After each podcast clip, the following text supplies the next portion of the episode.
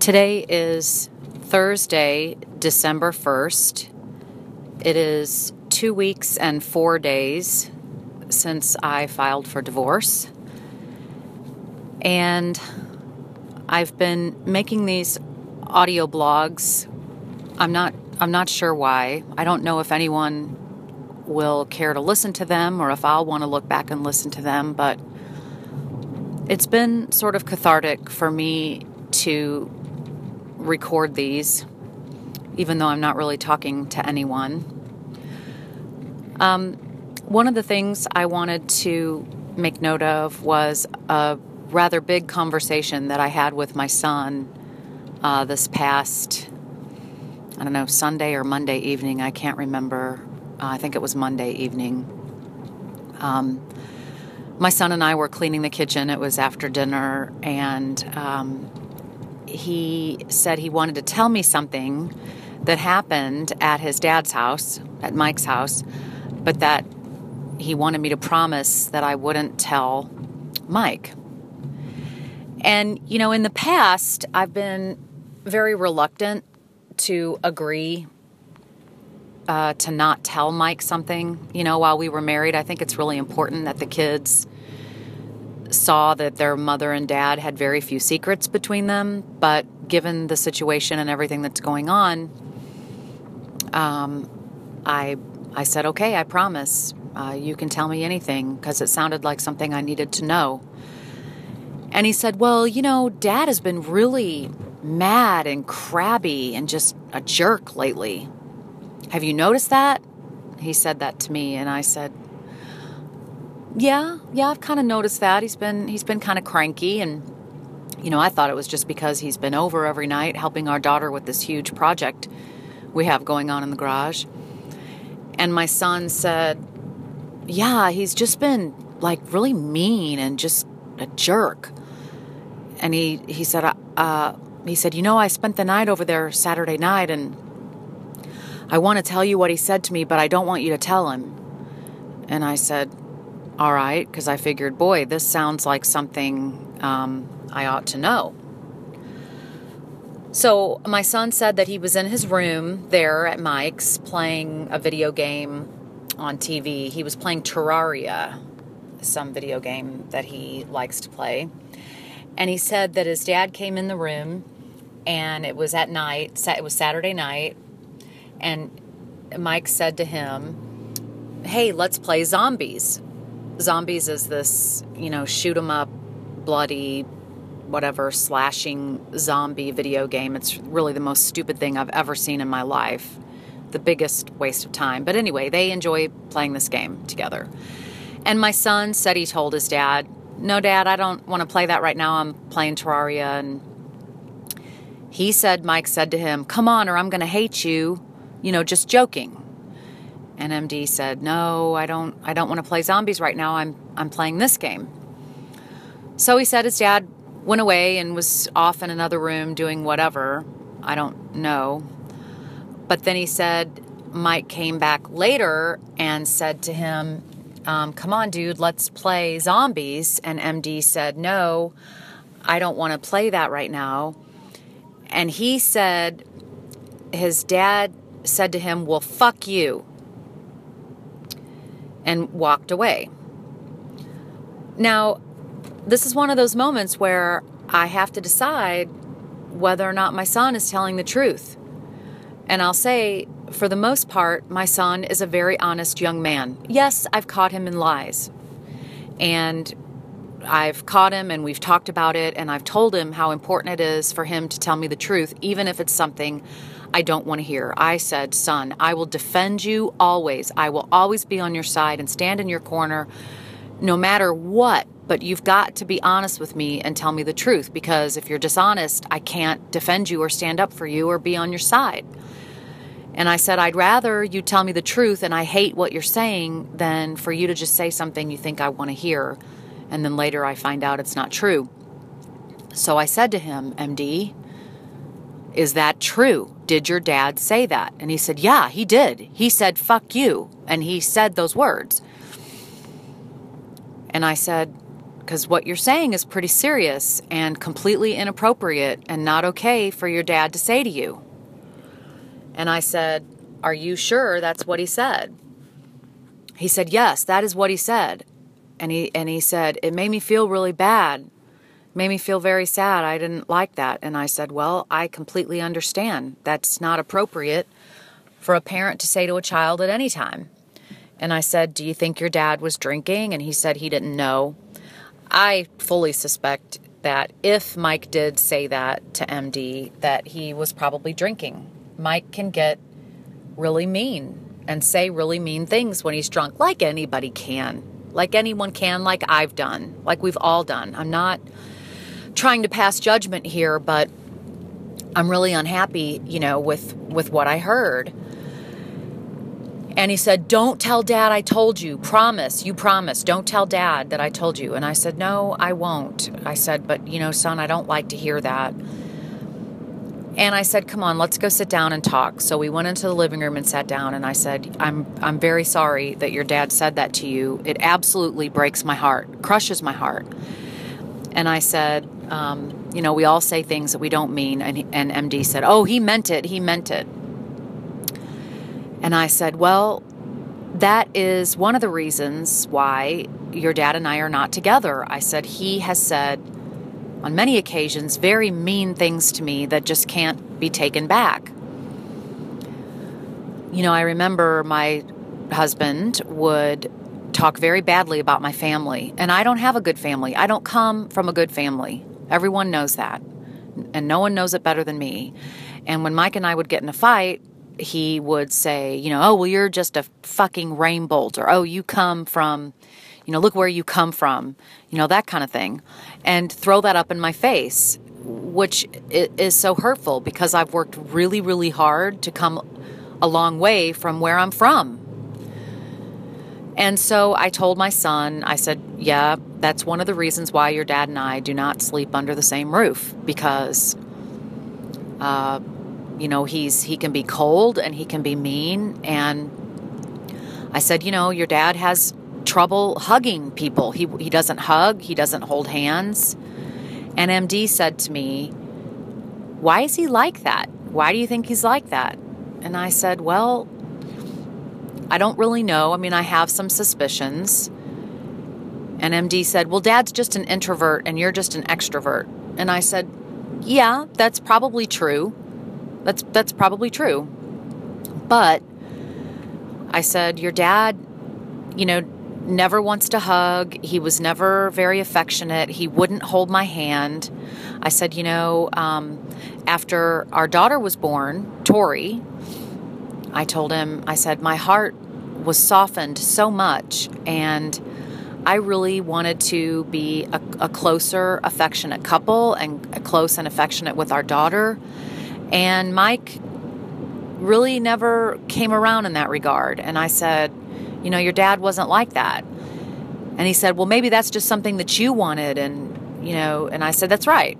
It is. It's something that I wanted. And those needs were not being met. And he said, Well, why do you think dad is like that? And I said, Well, do you really want to know what I think?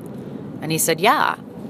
And I said, All right and I embarked on a conversation that I'm not sure if my son is mature enough to have, but I'm not going to lie. And he's asking, and I wanted to offer insight that might be helpful for him as he navigates his relationship with his father. And I said, Well, let's look at dad's mother, your grandma.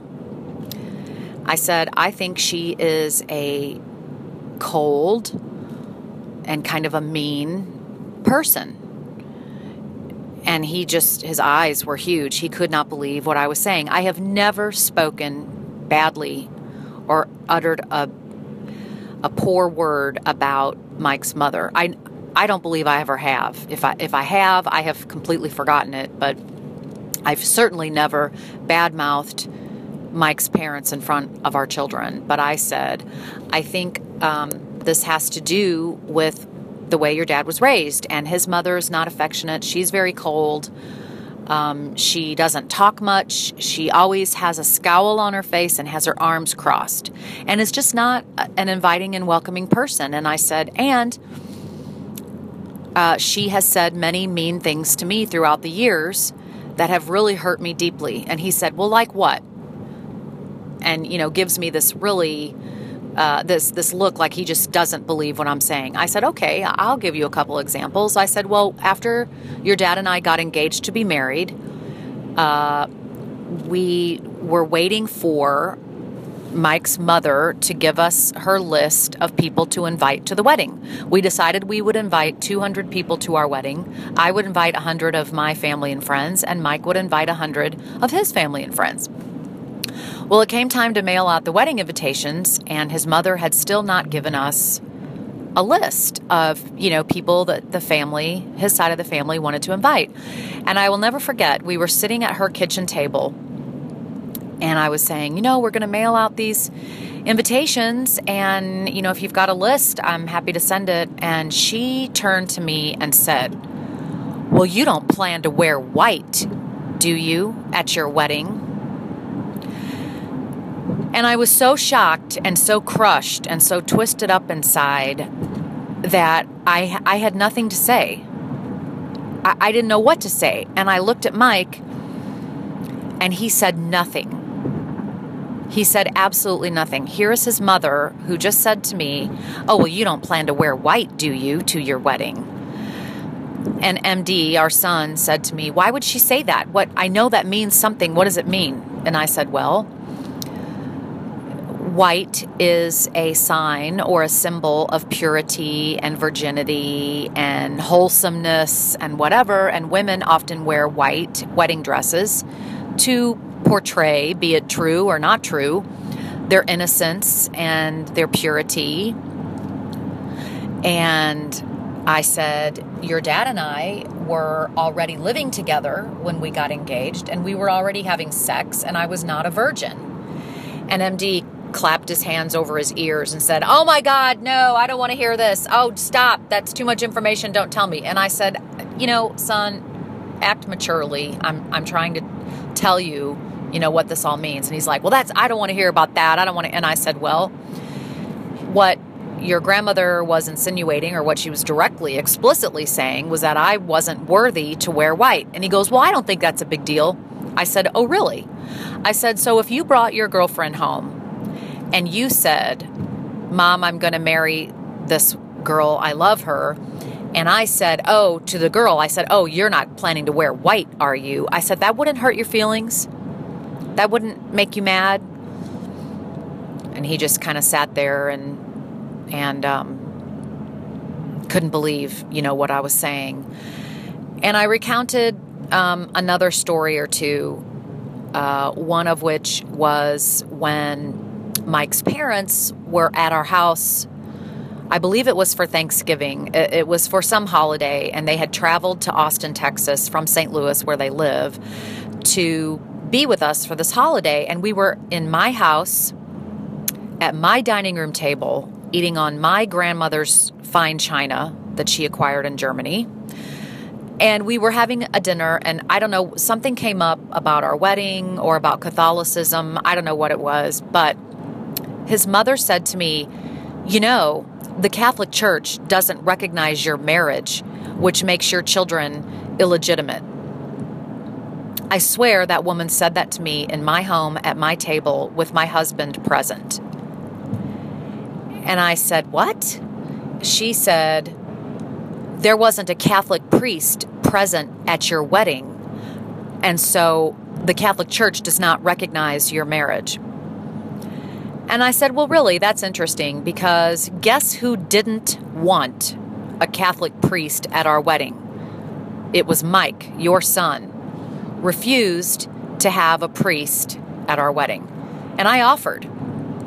I wanted to have a priest at the wedding because I knew Mike's family were devout Catholics and that this would be an issue.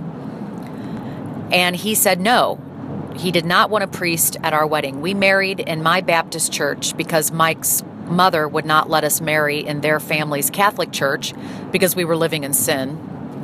Never mind that we were supporting ourselves and living on our own and almost 30. Whatever. Anyway, I told MD that his grandmother said that to me in my home at my own table. And I said, And guess what your dad said? Nothing. He said nothing. And once again, I was crushed by these unkind, cruel remarks from my mother in law. And she did this all the time. Throughout the first 10 years of our marriage, she said horrible things to me. These are just two examples. I have a hundred of these examples. And I told her, I said, it was your son who would not have a Catholic priest there. And she was shocked. To that day, she had believed that it was me that didn't want the Catholic priest at the church. So she uh, got a bitter pill to swallow that day that it was her own son. And I told MD that, and I don't know that he really grasped the gravity of these conversations, but I said to him, you know, your dad grew up with being raised by this person um, who was not warm, who said these mean things. And you know, everyone's mother can say mean things, whatever, but I was trying to offer some kind of an explanation um, to him. And I don't know if if any of this was worth it, but at least he he got a bit of a glimpse. I feel like I pulled back the veil a little bit. You know, um, in a divorce, it can be so easy to put the black hat on one person and the white hat on the other person, and really lay all the blame with someone. And I feel like where my kids are concerned, I've gotten a lot of the blame because I've kept my mouth shut about a lot of what has gone on. I have not shared with them or burdened them with the gross details of why our marriage went bad. But Mike's refusal, Mike's continued and chronic refusal to stand up to his mother when she would insult me to my face and make degrading comments, uh, really damaged our marriage and frankly contributed to our demise because we never got any support from his parents and and I'm not talking about financial support I'm just talking about being there uh, and and Mike would let his mother verbally abuse me like this uh, was very very deeply hurtful to me and frankly something I, I couldn't get over you know and I told my son I said how easy it would have been for your dad to be the hero and he said, Well, dad can't, you know, talk back to his mom and can't be mean to his mom. And I said, No, I'm not suggesting that. But your dad could have said to his mother, Hey, you know, this is my wife you're speaking to, the woman that I love. You must have respect for her like I do. Uh, or, you know, don't speak to her that way, please. That hurts her and therefore it hurts me. You know, he could have spoken up and said something um, to his mother, and he never did. Actually, that's not true. One time he did. One time.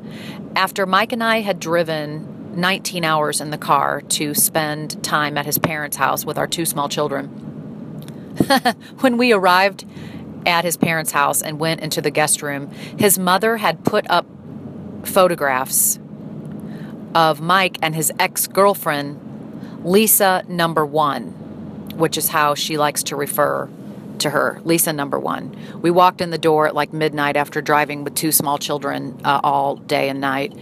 Got there, and his mother had put up pictures of Mike and his ex girlfriend, and I had a fit. I said, "You know what? That's it. That's enough. You you you need to go tell her how disrespectful this is. This is ridiculous." And that's a good story for another day. I'll try to remember to tell that one.